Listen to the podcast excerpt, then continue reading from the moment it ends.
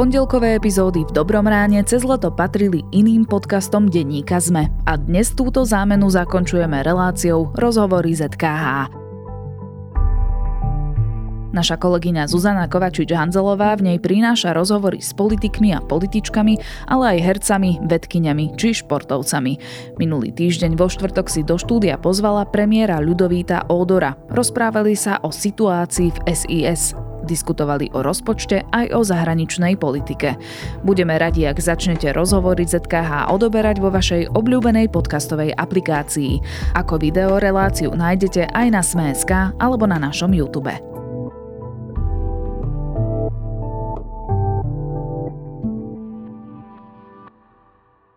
Po škandále v SIS skončil riaditeľ Aláč a nahradil ho jeho námestník Tomáš Rulíšek. Z akcie rozuzlenie však vyplynulo, že SIS zrejme pomáhala nepravoplatne odsudenému expolicajtovi Káľovskému, ktorý je na úteku v Bosne a Hercegovine. SIS mala poslať do Bosny list, v ktorom navodzuje dojem, že Káľovský nie je zločinec, ale obeď politického prenasledovania. Káľovský si ešte ako policajt NAKA nahrával svojich kolegov, bral úpratky a vynášal z vyšetrovaní na tieto témy, ale aj na iné s predsedom vlády a aj ministrom vnútra Ľudovitom Odorom. Vítajte. Dobrý deň, prajem. Tak od posledného razu, ako sme sa rozprávali, vám pribudla funkcia, takže dnešná téma bude uh, viac menej o ministerstve vnútra. Pán premiér, vy dôverujete SIS?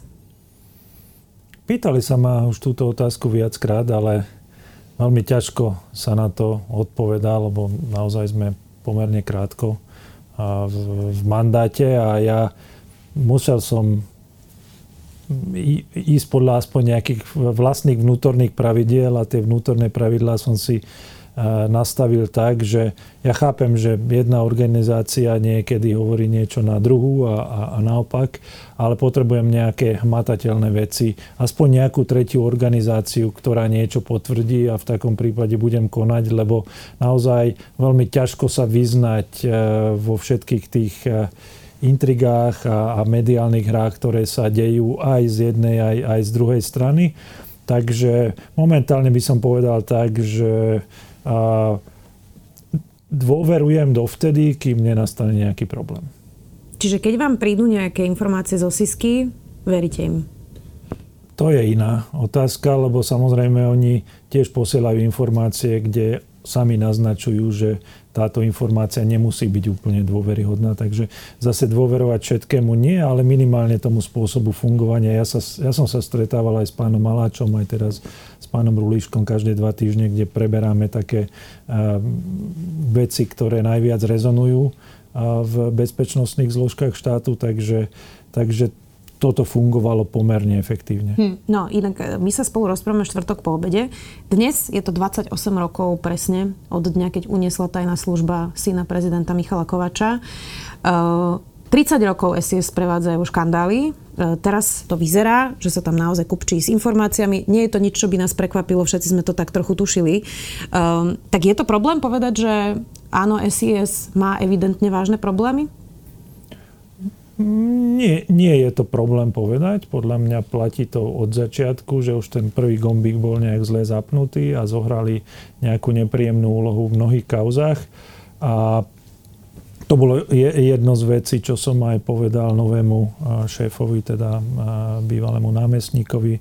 A to je to, že okrem tých dvoch vecí, kde som nakreslil tie červené čiary pre pána Aláča, tak som ešte dodal pre pána Rulíška, že musí spolupracovať e, s orgánmi činnými v trestnom konaní, aby sa snažili očistiť aspoň tie časti e, služby, ktoré sa dajú.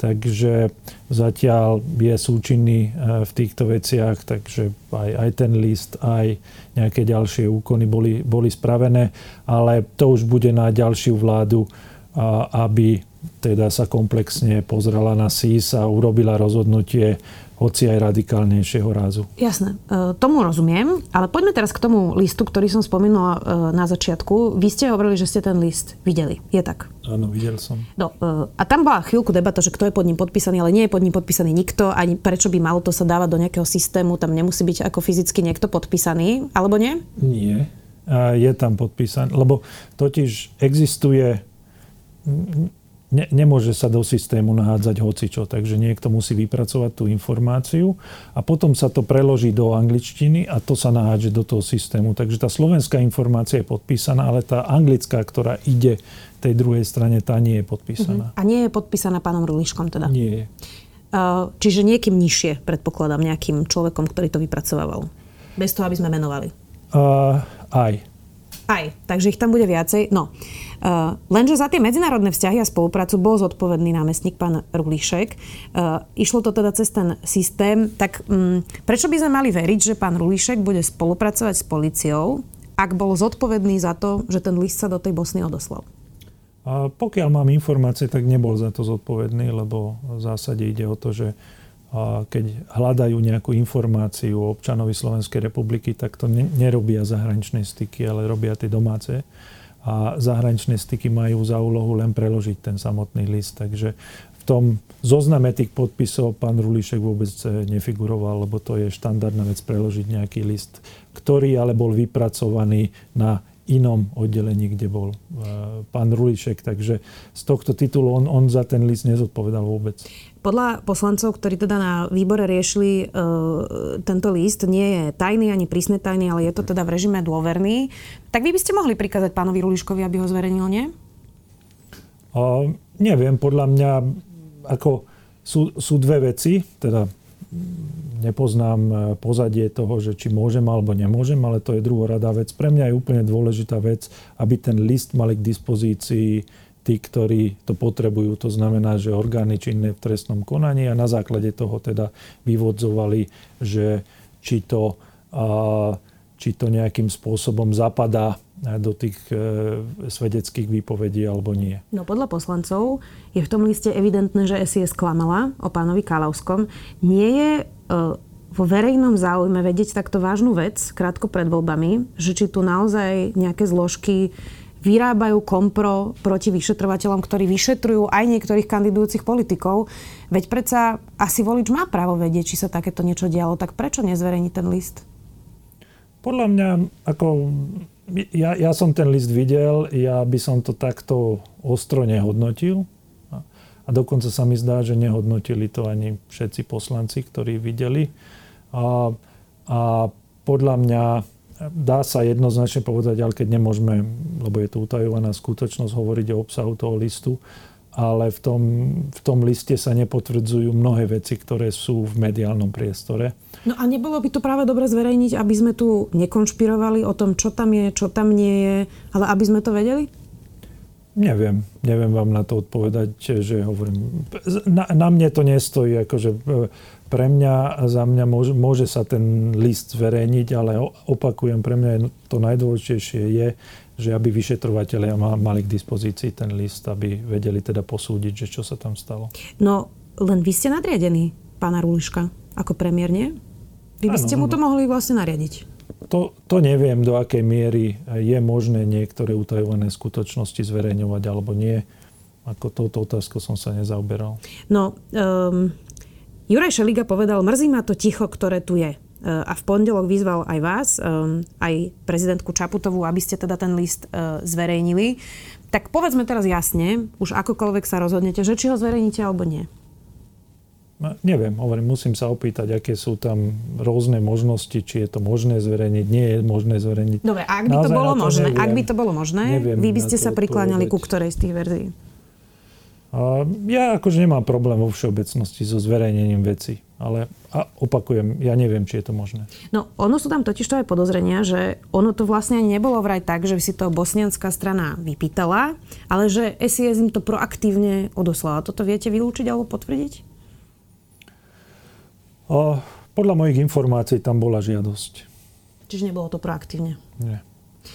A ako má vlastne verejnosť dôverovať SIS, um, keď si prečítala vlastne to uznesenie o rozuzlení, ktoré teda médiá dostali legálne na základe 3.6, uh, vidíte už, 211, už sa mi to mixuje, tie paragrafy, um, na základe 211 um, a čítajú si, že tu je nejaká organizovaná zločinecká skupina, ktorá má pod palcom viaceré zložky, ktoré by mali pracovať v prospech Slovenskej republiky. Tak um, ako sa v tomto celom má občan vyznať a čo by ste mu na to povedali? No to, že vlastne dôležitá vec je, že sa to neututlalo. To znamená, že naozaj môže policia NAKA naďalej pracovať na týchto prípadoch. Nikto tu nemá systém taký, že prikazuje niekomu, tohto môžeš vyšetrovať, tohto nemôžeš vyšetrovať. Opäť ja neviem, či tá vina sa preukáže, lebo ja o tom nerozhodujem, ani vy o tom nerozhoduje, buď budú súdy o tom rozhodovať a, a, alebo prokurátori, alebo ja neviem, neviem kto v tom procese, ale v konečnom dôsledku je toto možné. Podľa mňa to je z časti aj pozitívna informácia pre verejnosť, že naozaj platí, že každý je pred tým zákonom úplne, má, má úplne rovnaké práva a povinnosti. A toto je podľa mňa dôležitá vec si uvedomiť. Predpokladám, že v každej takejto organizácii sa môžu môžu vyskytnúť e, takéto problémy. Otázka je, že ako hlboko to ide, do akej miery už e, celá tá organizácia je e, predkaná takýmito, takýmito postupmi. Ale opäť ja hovorím, že kým, kým o tom súdy nerozhodujú, tak ja nerad proste robím nejaké unáhlené závery, že tak ten je vinný alebo ten nie je vinný. Dôležité je, že naozaj je možnosť to vyšetriť. Vy ste ekonóm, prezidentka je právnička. Ano. Prečo túto komunikáciu nechala prezidentka Čaputová na vás? Ktorú komunikáciu myslíte? Napríklad do akcie rozuzlenie, aj odvolanie riaditeľa SIS. Mali ste len vyhlásenie bez otázok s prezidentkou. Vy ste potom mali samostatnú tlačovku o pár dní, kde ste odpovedali na otázky. Či by to nebolo jednoduchšie pre pani Čaputovú, keď je teda s právnickým vzdelaním, s právnickým povedomím, s právnickým backgroundom eh, a navyše, ako prezidentka má zodpovednosť za úradnícku vládu a vyzerá, že sa vôbec k tejto téme nevyjadruje. My sme mali to vyhlásenie bez otázok preto, lebo sme nechceli, aby tie posolstva sa rozriedili pomocou tých otázok a sme sa snažili to celé vyhlásenie koncipovať tak, aby tam boli všetky veci, ktoré my môžeme povedať. A Vlastne to sa aj stalo, ale nie o, koľko, e, o niekoľko dní, ale ja som hneď ešte v ten deň v súvislosti s, tuším, to bolo rokovanie s Ozmosom, ja som mal ďalšiu tlačovku, kde som bol pripravený na, na otázky e, tohoto typu, lebo tak samozrejme spadá to podo mňa, takže mal by som to komunikovať primárne ja. A hovorím to, to, že neboli otázky, to len súvisí s tým, že chceli sme vyslovene unisono povedať niečo, čo sme nechceli, aby sa stratilo nejakými inými otázkami alebo inými témami, ale hneď ešte v ten deň ja som bol pripravený odpovedať na otázky. To teda dúfam, že my novinári nerozrieďujeme veci, práve že my sa pýtame na podstatu často. Ja sa priznám, pán premiér, že... To nie je vždy tak. Niekedy naozaj tie otázky smerujú k nejakému čiastkovému problému a potom sa to nafúkne.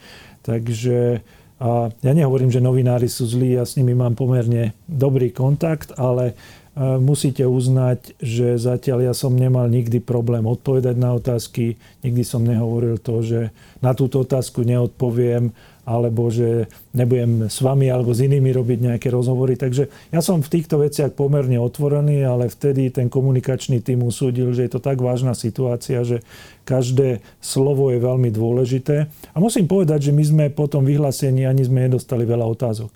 Že naozaj sme sa snažili obsiahnuť v tom samotnom vyhlásení tak veľa aj potenciálnych otázok, že dostali sme možno jednu alebo dve otázky na tej následnej tlačovke. Takže ja to, ja to vnímam trošku aj v tomto svetle. No, um, ono teraz, ale keby sme išli ešte trošku uh, do minulosti, vy ste veľmi stroho komunikovali aj odchod ministra vnútra uh, pana Šimka.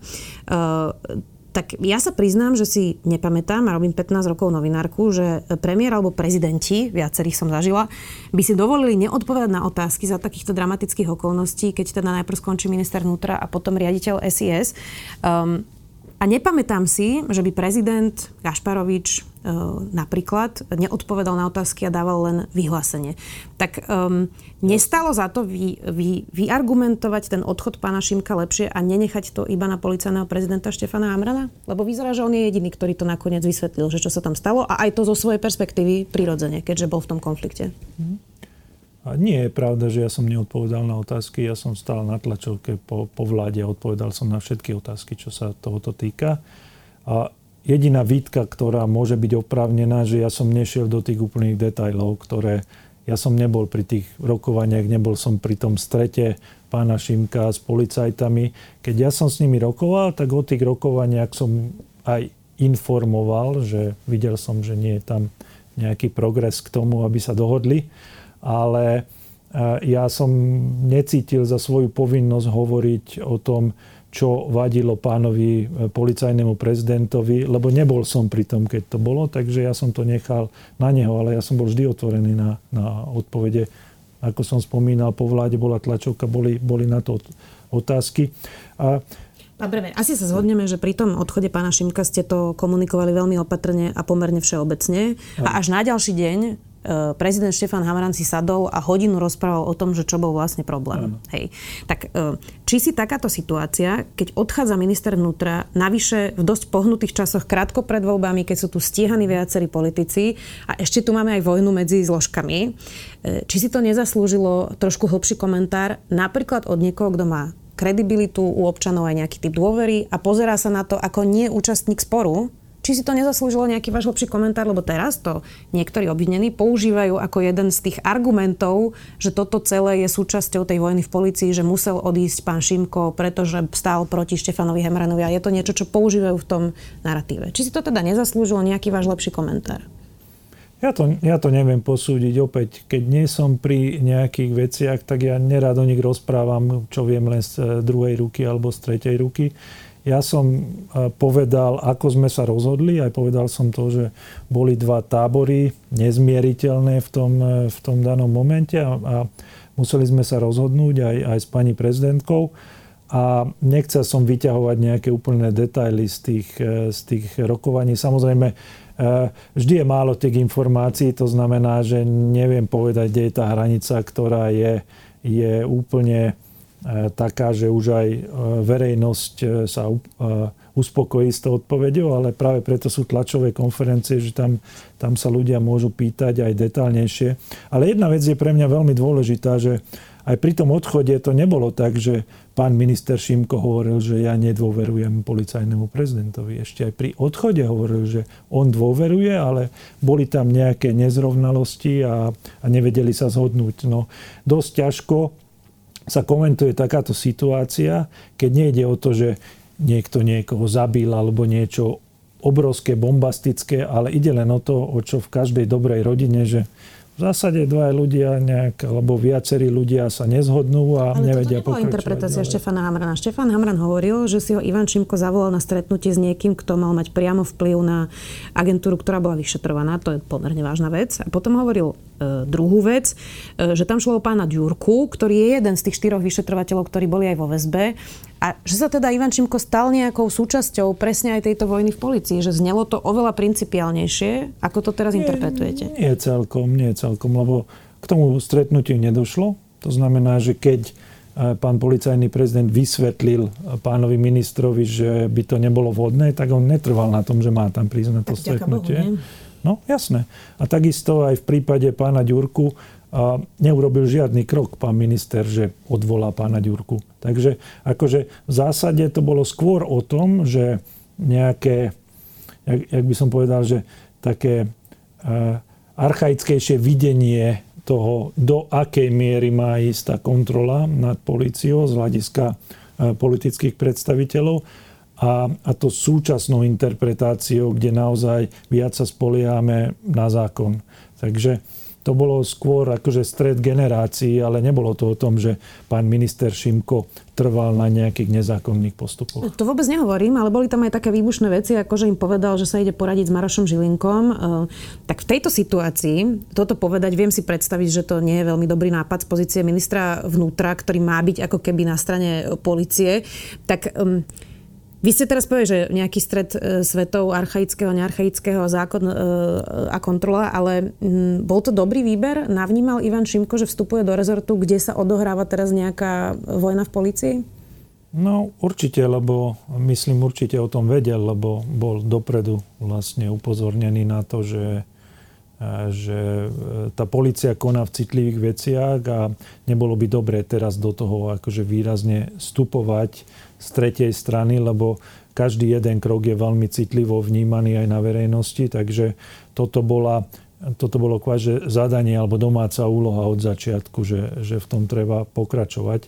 Ale ja si myslím, že, že taká tá hlavná vec je v tom, že aj tí policajti, ktorí tam robili, tak to vnímali nie v tom, že on urobil niečo protizákonné, ale oni potrebovali nie ministra, ktorý vlastne e, nerobí nič, ale oni potrebovali trošku aktívnu podporu, lebo išli do veľmi citlivých vecí. A keď cítili, že nie je tam nejaká aktívna podpora, tak v takom prípade spovedali, že keď na nás útočia zvonka a znútra nás nepodporujú, tak radšej, radšej odíďme od toho preč. Takže to bolo tiež jadro sporu, ale netreba za tým hľadať niečo, niečo bombastické, čo pán minister vtedajší Šimko urobil a kvôli tomu teda musel odísť. Hej, no tak on vám nepomohol potom tými troma rozhovormi, ktoré dal po svojom odchode, kde hovoril, že teda ste, to javí sa, že ste politicky slabí aj s prezidentkou Čaputovou. Cítite sa politicky slabí, ako hovorí Ivan Šimko? On hovoril, že nie politicky slabí, ale sme slabí hráči mm-hmm. s pani prezidentkou a ja stále hovorím, že to nie je hra, lebo veľmi dôležité je, že veľa ľudí si myslí, že je to naozaj o tom, že jedna skupinka bezpečnostných zložiek štátu nejak sa nezhodla s druhou skupinkou, ale nemôžeme to dávať na jednu úroveň, lebo za políciou sú výsledky za posledné obdobie, tam sú desiatky ľudí, ktorí už boli právoplatne odsúdení. Takže z tohto hľadiska to nemôžeme brať tak, že len je nejaká hra. Jednoducho, keď sa čistí znútra tá policia alebo bezpečnostné zložky, tak to je veľmi náročné a ja chápem, že tí policajti potrebujú vtedy tú podporu, aj tú politickú, že môžu v tom pokračovať a naozaj nezáleží na tom, že kto má aké politické tričko. A preto ja to ani nerad nazývam, že, že vojna policajtov, lebo ak hovoríme o tom, že jedna skupina, ktorá sa snaží očistiť tie bezpečnostné zložky, bojuje s tou druhou, ktorá je na, na, na tej strane, že majú byť práve tí stíhaní, tak pre mňa to nie je vojna, to je normálne vyšetrovanie a normálny proces, ktorý by mal prebiehať v tomto štáte. Ak my hovoríme sami, že ja neviem, niektoré bezpečnostné zložky môžu byť presiaknuté takouto činnosťou, tak to nepôjde bez bolesti. Oni neprídu, že ja sa vzdávam a, a tuto dajte mi, dajte mi puta.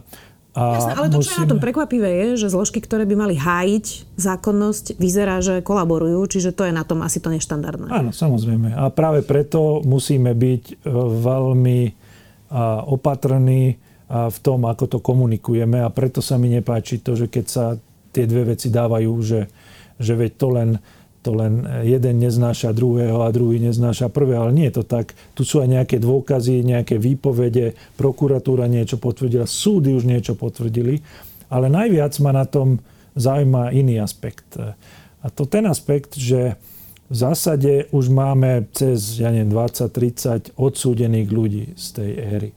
No a teraz teraz to politické krytie v tom čase, že buď o tom nevedeli, a keď o tom nevedeli, tak ja by som sa veľmi hambil a asi by som sa ospravedlnil krajine, že preboha, ja som bol minister vnútra, ja som bol premiér a netušil som o tom, že toto sa tu deje. Pozrite sa, súdy to už odsúdili, ale je mi to veľmi ľúto, že toto som vám spôsobil.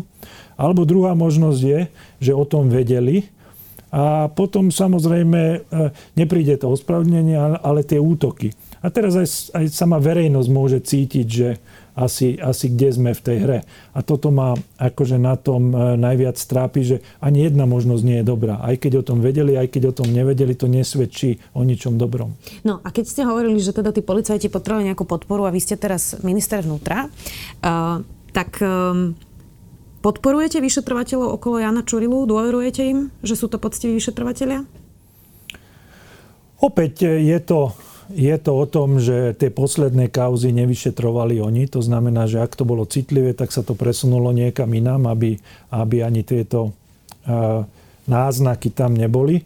A platí to, čo som povedal aj v prípade pána Haláča, že ja, mu, ja musím rešpektovať naozaj iné orgány ako pro, prokurátorov a súdy a v tomto prípade vlastne ten krajský súd povedal, že to obvinenie je nedôvodné tak ak veríme súdom, samozrejme nie každý musí tomu veriť, ale ja ako premiér e, úradníckej alebo vlády odborníkov, ja musím zobrať do úvahy fakt, že súd nejak rozhodol alebo prokuratúra nejak rozhodla, aby presne to nebolo o tom, že ja neznášam Fera a Fera neznáša Joža. Takže ak ten súd povedal, je to nedôvodné, tak pre mňa je to dostatočný dôvod na to, aby som vlastne nejakým spôsobom nezasahoval do činnosti policie, lebo by som ani nemal, nemal, nemal by som im diktovať, koho tam majú, koho nemajú, ak nemám nejaké vážne podozrenie, že, že konajú nejak protizákonne. A zatiaľ to nemám, lebo súd povedal, že je to nedôvodné. Poďme aj na iné témy. E, vy chcete ísť e, s vládou do skráteného legislatívneho konania a to so zákonom o pediatroch, ale aj s trestným zákonom, kde chcete riešiť vlastne psychiatrických pacientov po tej tragédii v Dubnici.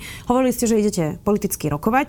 E, v akom je to štádiu? Bude, nebude tá schôdza? Podporia ju poslanci alebo nie? Zatiaľ, zatiaľ sa zdá, a, a Samozrejme, nikdy dopredu by sme nemali nič z istotou hovoriť, ale zajtra je tá slávnostná schôdza, kde budú tí poslanci Takže zatiaľ mám prislúbených tých 30 poslancov aj pod jeden, aj pod ten druhý návrh zákona. Takže z tohto pohľadu by to minimálne akože malo byť na programe. Zatiaľ ale stále nemôžem potvrdiť e, e, nejaký súhlas e, v podobe 76 pre jeden alebo pre druhý zákon. To ešte stále v štádiu rokovania Takže... Čo by mohlo prekážať politickým stranám na tomto? Pretože to sú také dve veci, ktoré sa mi zdajú dosť apolitické, teda sa priznám. Pretože tých pediatrov treba vyriešiť, to vlastne nerozporuje nikto, dokonca ani Robert Fico. Mm, a tá tragédia v Dubnici, e, to, to, to asi každého musí zasiahnuť a asi každý vie, že nechceme, aby tu psychiatricky nepričetní pacienti rozsekávali mačetami niekoho, koho sledujú. Tak e, čo, čo môže byť argument politických strán proti tomuto? Áno, áno, myslím si, že, že proti jadru veci tam nie sú a, nejaké vecné pripomienky aj z toho titulu, že, že keď sme riešili ambulancie a pediatrov, tak sme to konzultovali, alebo teda nie ja, ale pán minister zdravotníctva s nemocničnými lekármi, s nemocnicami. A keď sa našiel nejaký odborný konsenzus, tak to je už nejaký signál aj smerom k politikom, že veď hoci kto bude v ďalšej vláde, budú musieť riešiť tento problém a pre nich by to bolo výhodné, keby to keby sa to teraz aspoň z časti vyriešilo, lebo to je úplne nie finálne riešenie, to je jedna skladačka do e, e, väčšieho zoznamu opatrení do roku 2030, ako vlastne zabezpečiť, ako omladiť e, pediatrov a ako vyriešiť tie problémy a bolačky, ktoré tam máme. A tam jediné, ktoré podľa mňa môže byť politicky citlivé pred voľbami pre mnohých, že súčasťou tej dohody je aj to, že ak niekto zneužíva ten systém, tak bude musieť platiť oveľa viac. A, a samozrejme e, tieto poplatky za e, nie úplne, e, povedal by som, že vierohodné symptómy alebo mm-hmm. Tak napriek tomu môže byť nejaká politická averzia voči tomuto. Tak veď práve by mohli hovoriť, že tak to urobil Odor. Áno, ale oni musia dvihnúť za to ruku. Ale v každom prípade tam, tam môže byť e, tento problém. Pri, pri tom trestnom zákone podľa mňa, keby, keby e, to bolo dopredu dohodnuté, že len toto tam bude, tak nikto s tým nemá problém. Lebo naozaj je to úplne že až nepochopiteľné, že ako môžeme nechať e, po ulici behať taký, s takýmito diagnózami nebezpečných ľudí. Takže tam nie je o tej podstate, tam je skôr o tom, že či je a, nejaká šanca, že niekto iný navrhne nejakú inú úpravu, čo, čo s týmto absolútne nesúvisí. Prejde to v parlamente, ja neviem, 363 alebo niečo iné. A aby ani nepodstupovali toto riziko, tak niektoré politické strany možno ani nebudú chcieť otvoriť tú schôdzu kvôli tomu, že, že vnímajú toto riziko. Aj preto som komunikoval pomerne jasne od začiatku, že ako náhle tam bude prílepok, ktorý nesúvisí e, s touto úpravou, tak ja som ja, ja stiahnem, teda nie ja osobne, ale, ale vláda. Ministerka spravodlivosti. Áno, áno, ministerka spravodlivosti stiahne tento zákon. A teraz je len otázka o tom, či, či veria tomuto alebo neveria tomuto slubu. No a v akej sme vlastne fáze nejakého politického súboja, keď na takýchto dvoch pomerne racionálnych a jednoduchých veciach sa v tejto krajine nevieme zhodnúť? No, sme pred voľbami. Takže pred voľbami sa zhodnúť na tom, že stena je biela, je pomerne akože náročný proces.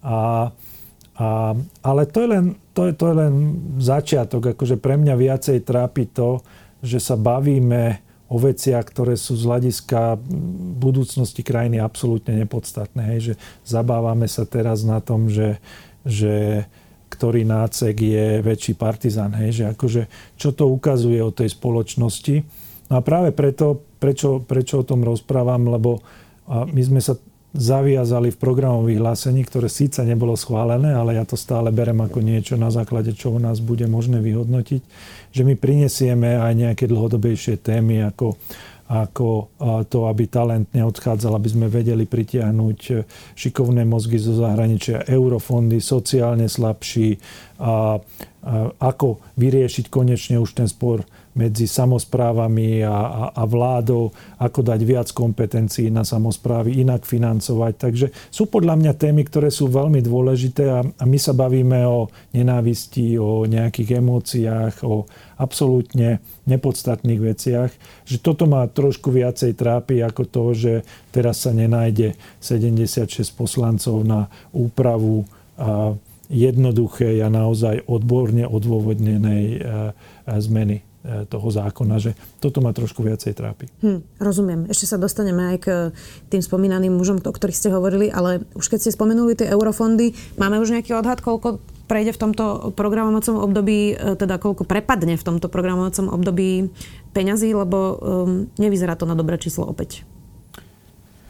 Áno, nevyzerá, aj preto sme si to dali ako veľkú prioritu a preto to aj vláda mikromanežuje, že stretávame sa každé dva týždne a ako kebyže vláda manažuje tie eurofondy. No ale pomáha to, pretože vy neviete čerpať tie eurofondy. Vieme. Tak a samozprávy čerpajú napríklad pri tých eurofondoch pre vylúčené komunity a mnohí z terénu hlásia, že vlastne nechcú čerpať. Že, áno, áno. Sú, programy, sú programy, kde to nejde, ale sú programy, kde sme to buď presunuli alebo výrazne zrýchlili to čerpanie. Takže my sme komunikovali na základe nejaké rizikovej analýzy na začiatku, že 800 miliónov môže prepadnúť, čo súviselo s podobnými percentami aj v minulosti, čo prepadávalo. A ja som mal takú osobnú ambíciu, že keby sme to vedeli našimi krokmi to znížiť po 400, to riziko, tak ja by som bol rád a, a zatiaľ sa javí, že to by sa mohlo podariť. Takže optimistickejšie, ako ste si mysleli. Áno, áno. E, čo rozpočet? V akej fáze ste v príprave rozpočtu? Ako to bude vyzerať? Hm.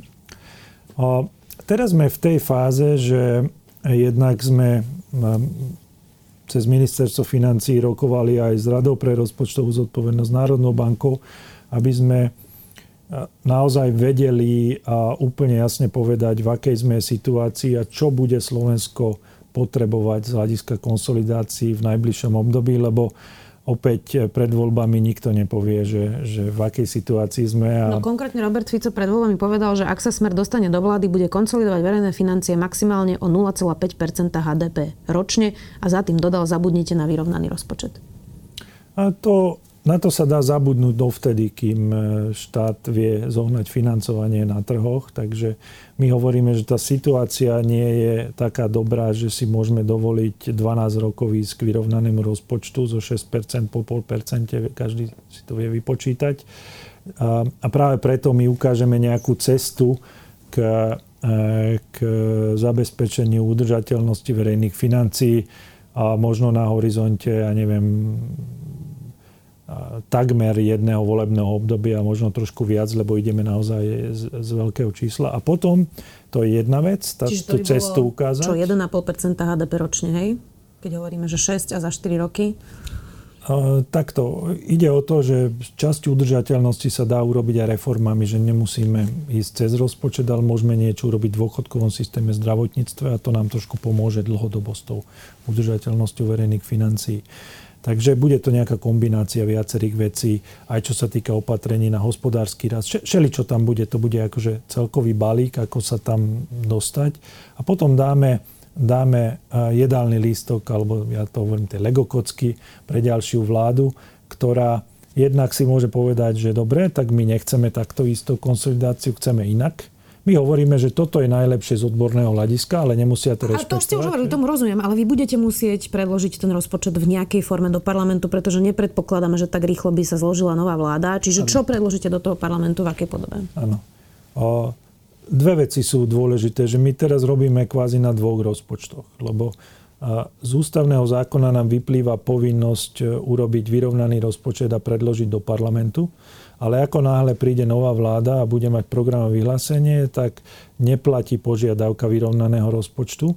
Takže pre nás je momentálne úplne kľúčové urobiť tú takúže realistickú cestu, čo nezabije ekonomický rast, čo, čo je vôbec e, uskutočniteľné na tom strednodobom horizonte. To, to je na, ale samozrejme my musíme literu zákona splniť a toho 15. musíme poslať do parlamentu vyrovnaný rozpočet ktorý síce nebude mať nejaké ekonomické opodstatnenie v konečnom dôsledku, ale minimálne ukáže ľuďom, ako ďaleko sme od nejakého zodpovedného hospodárenia a tam, tam, tam teda to bude poriadne, eh, poriadne iskryť. No.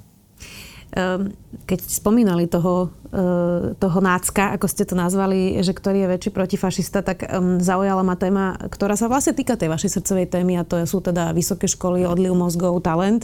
Miroslav Suja študuje za doktoranda, hoci je teda vyštudovaný telocvikár, tak študuje lesnickú fakultu na Technickej univerzite v Zvolene. A jeho školiteľ kandidoval za republiku a je spolupodpísaný na vedeckých textoch, na ktorých zrejme ani nepracoval a hlavným autorom tých publikácií je jeho poslanecký asistent tak e, štúdium by mal ukončiť už na budúci rok na jar a získať doktorát. Mm, predstavujem si študentov a študentky, ktorí sa na toto pozerajú, poctivo študujú nejaký doktorát, možno si niektorí v zahraničí platia drahé univerzity, ktoré budú splácať najbližších x rokov.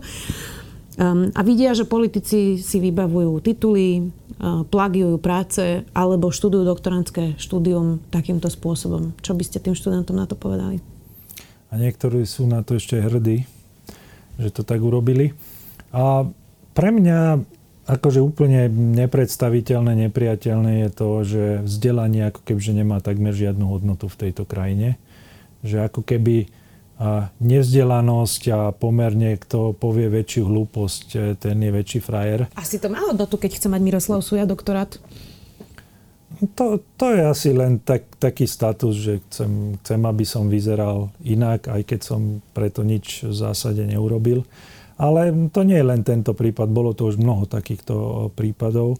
A preto, preto ja to úplne odsudzujem, ale to je pekné, ale chceme, chceme predstaviť aj niečo pozitívne presne pre ten talent, pre tých študentov, ktorí prichádzajú, lebo a akokoľvek sa mi to nepáči, ja tú politickú klimu neviem zmeniť veľmi inak ako, ako tak, že sa snažím upozorňovať e, ľudí na to, že nemôžeme rezignovať na mladú generáciu, nemôžeme rezignovať na ten talent, e, ktorý húfne odchádza zo Slovenska, ale prídeme aj s nejakým plánom, čo všetko by sme mali robiť preto, aby sme jednak vedeli udržať talent tu a jednak aby sme vedeli aj šikovné mozgy pritiahnuť zo zahraničia.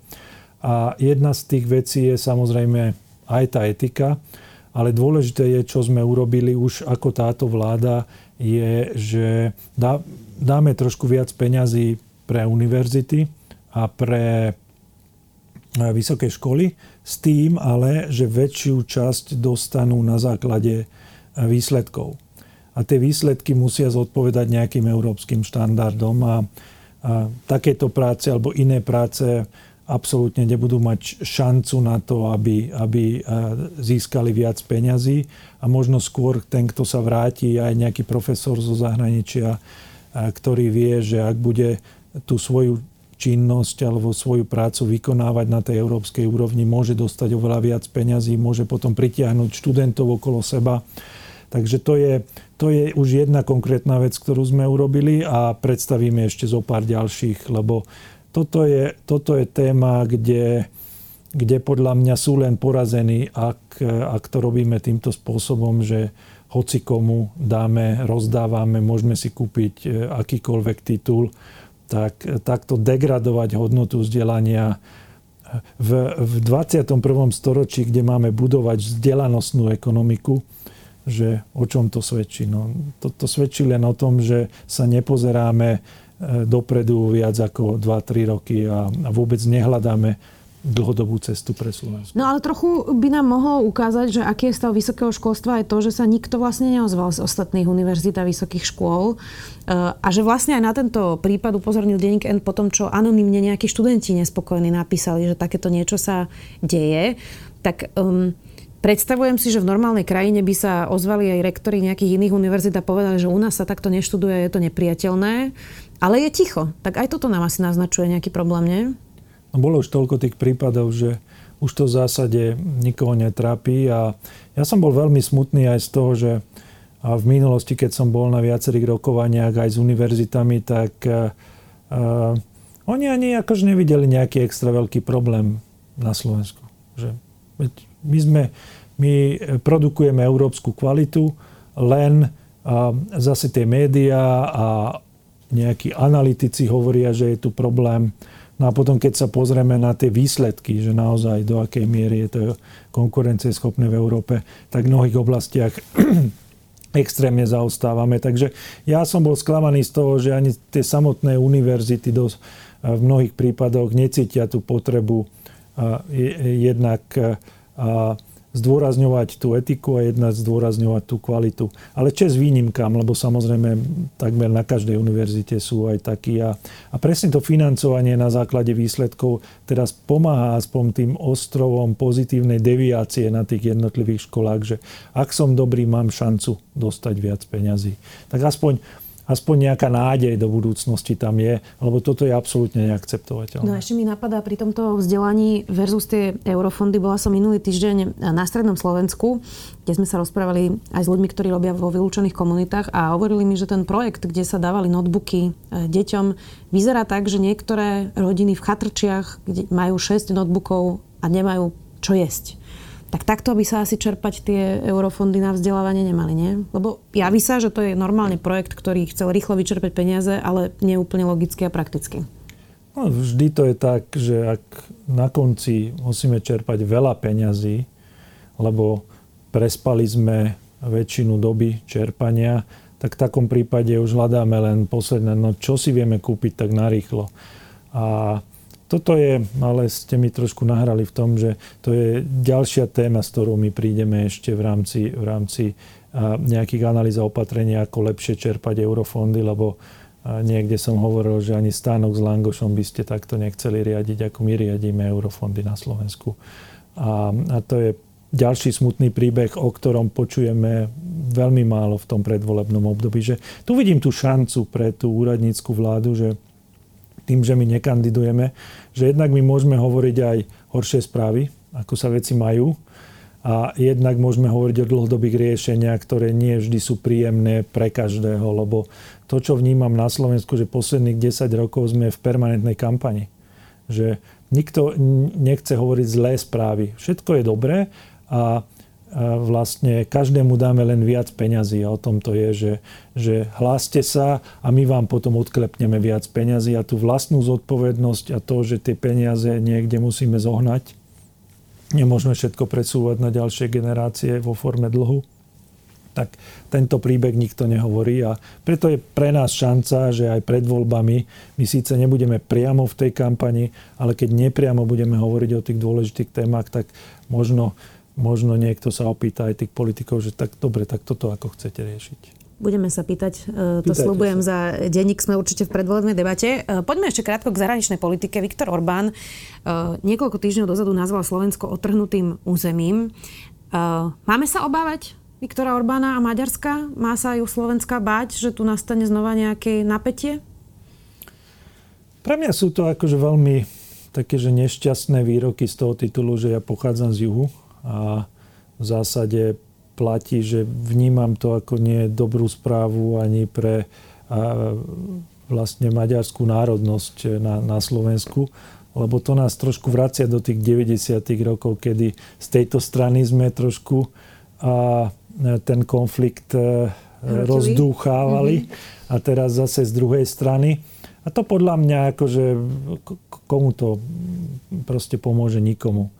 A to, čo ale podľa mňa tiež je výrazne nad rámec nejakých dobrých e, vzťahov je to, že celkom otvorene momentálne sa zasahuje e, z, teda z Maďarska do predvolebného obdobia v tom, že ako keby podporujú konkrétnu jednu politickú stranu. Stranu Smer, áno. A, a vlastne bez toho, aby sa oboznámili s tými skutočnosťami, ktoré sú, tak hovoria o nejakom prenasledovaní a perzekúcii opozície a tak ďalej. S tým oboznámili. A preto to hovoria. Neviem, ale ako pre mňa je to akože nepriateľné. Ja by som nikdy nechcel komentovať nejaký zásah polície v Budapešti tak toto očakávam aj od našich južných susedov, že nevstupovať do toho politického súboja, nepodporovať jednu konkrétnu politickú stranu. Bola som e, včera aj dnes v Košiciach mm, a na námestí je tam budova, ktorú kúpil Viktor Orbán a je krásne prerobená, nablískaná. Zároveň e, tu teda máme tieto výroky o nejakom otrhnutom území. Vieme, že nejaká časť e, slovenských Maďarov má maďarské občianstvo. Tak preto sa pýtam, že či sa nejako obávať, boli tu aj snahy, ktoré teda nakoniec zastavil Ivan Korčok, že by sa tu dávali nejaké dotácie na skupovanie zeme. Tak toto sú všetko také kroky, ktoré možno niekto, kto býva na tom území, si hovorí, že už ma to trošku znepokojuje. Tak čo by ste e, takémuto človeku na to povedali? Lebo vyzerá to tak, že naozaj Viktor Orbán má snahy trošku posúvať tie hranice viac, ako by sme si predstavovali. Ako ja si stále myslím, že je to viac e, aj jeho politika, než nejaký skutočný zámer, že potrebuje túto tému živiť ako, ako otec vlastne všetkých Maďarov na svete. Ale vidím to vo viacerých rovinách. Tá jedna rovina je, že samozrejme, tak ako Slovensko sa snaží pomáhať národnostným menšinám v iných krajinách, tak aj, Maďarsko má legitimitu sa snažiť pomáhať tým národnostným menšinám. A len by to nemalo byť e, e, neinformovanie. To znamená, že malo, malo by to byť aspoň v nejakej súčinnosti s tou krajinou. Ale má to aj tú druhú stranu, že podľa mňa trošku tým, že sa podcenil aj rozvoj na tom južnom Slovensku z hľadiska Slovenska, tak e, tým pádom je tam vždy väčšie riziko, že ak tam prídu tie peniaze z Maďarska, tak predsa aj tá nálada sa mení na juhu, že podľa mňa treba aj sa viac venovať e, tým jednotlivým regiónom. Teraz nemyslím len to južné, e, južné Slovensko, ale tým, že ľudia pociťujú ako keby v tých regiónoch takú skepsu, tak um, trošku sme zabudli na tie regióny v posledných uh, desiatich rokoch a z tohto titulu a podľa mňa my sa musíme vrátiť. My musíme urobiť alebo predstaviť nejakú perspektívu aj pre tie regióny, lebo potom, potom môžu podľahnúť aj tí občania na juhu nejakým fatamorgánám alebo nejakým slubom. Ja si myslím, že je to nejaká reálna hrozba ale nie je to ani vec, ktorú by sme mali zanedbať, preto ja som reagoval pomerne, pomerne rýchlo na, na túto vec, ale aj my si musíme povedať, ako perspektívu chceme ukázať pre všetkých, ako aj, aj pre menšiny na Slovensku. A teraz nemyslím len národnostné menšiny, akože menšiny akékoľvek druhu, aby naozaj sa cítili na Slovensku dobre a nie je to, čo robíme teraz, že sa snažíme rozdeliť tú krajinu na rôzne skupiny, aby každý mohol útočiť na nejakú inú. A, a táto taká štvavá politika podľa mňa vedie len k polarizácii spoločnosti a preto mi to, preto mi to tak vadí. Hmm. No, e, jedna zo záverečných otázok, pán premiér. Um, v podstate si sa teraz ocitli v strede tej kampane práve pre tie akcie policie, aj tým, že ste odvolali riaditeľa SIS. Stupňujú sa nejako útoky uh, na vás? Máte nejaké zvýšené opatrenia, uh, ochranku? Je niečo, čo naozaj sa zhoršilo práve tým, že začali konkrétne aj na vás, aj na prezidentku Čaputovú ešte viacej útočiť v tom politickom boji? Ako v tej osobnej e, rovine nie. Samozrejme čakali, čakali sme to, že čím bude intenzívnejšia kampaň, tým aj bude viacej, viacej tých útokov na nás, aby sme teda vyriešili za najlepšie za týždeň to, čo sa 15 rokov neriešilo. A mm, ako podľa mňa robia, robia tie politické strany teraz e, chybu aj v tom, že v zásade môžu útočiť na túto vládu, to je bez, bez problémov kedykoľvek, ak veľmi akože na, na tom záleží, ale Zatiaľ, zatiaľ teda tým sa ani jedna strana nejak neprofiluje voči tej druhej, že podľa mňa malo by to byť viacej trošku aj, aj tematické, aj nové témy, lebo už, už sa mi zdá také obohraté, že, že za všetko môže táto vláda, ktorá je tu 3 mesiace a, a prečo nerobí veci, ktoré už dávno mohli všetci vyriešiť. Ale Ne, akože ja osobne to už berem trošku ako folklór, že každý deň je nejaká tlačovka, kde mňa vyzývajú, aby som niečo, že okamžite riešil. Dosť často sú to veci, ktoré aj riešime, len nerobíme okolo toho, že 30 tlačoviek za deň. A dosť často sú také veci, ktoré, ktoré e, často sú spôsobení tými, ktorí ma teraz e, vyzývajú k tomu. Ale tak e, do toho som išiel, vedel som, do čoho idem, tak nemám, nemám sa prečo stiažovať, berem to ako fakt, ale našťastie v tej osobnej rovine zatiaľ to, to nie je, že nejaké zvýšená ochrana alebo niečo podobné. Predpokladám, že pôjdete voliť? Áno. Už viete koho? Zatiaľ, e, zatiaľ nie, ale to, čo hovorím každému, že ne, my nevolíme teraz len na 4 roky dopredu. Um, to je opäť taký relatívne zlomový moment, že môže sa stať, že ak to zle vypáli, tak to určí e, smerovanie Slovenska na 10-15 rokov dopredu. A preto treba ísť voliť a treba si veľmi dobre rozmyslieť, že či e, my teraz chceme ísť nejakou úplne inou cestou, než sme doteraz išli akože smerom do Európskej únie, NATO. Chceme byť nejakým spolahlivým partnerom a hľadať riešenia alebo hľadať nejakú politiku sily. Takže predpokladám, že republiku voliť nebudete. Asi nie. Ďakujem veľmi pekne, predseda vlády Ľudový Dodor. Ďakujem pekne za pozvanie.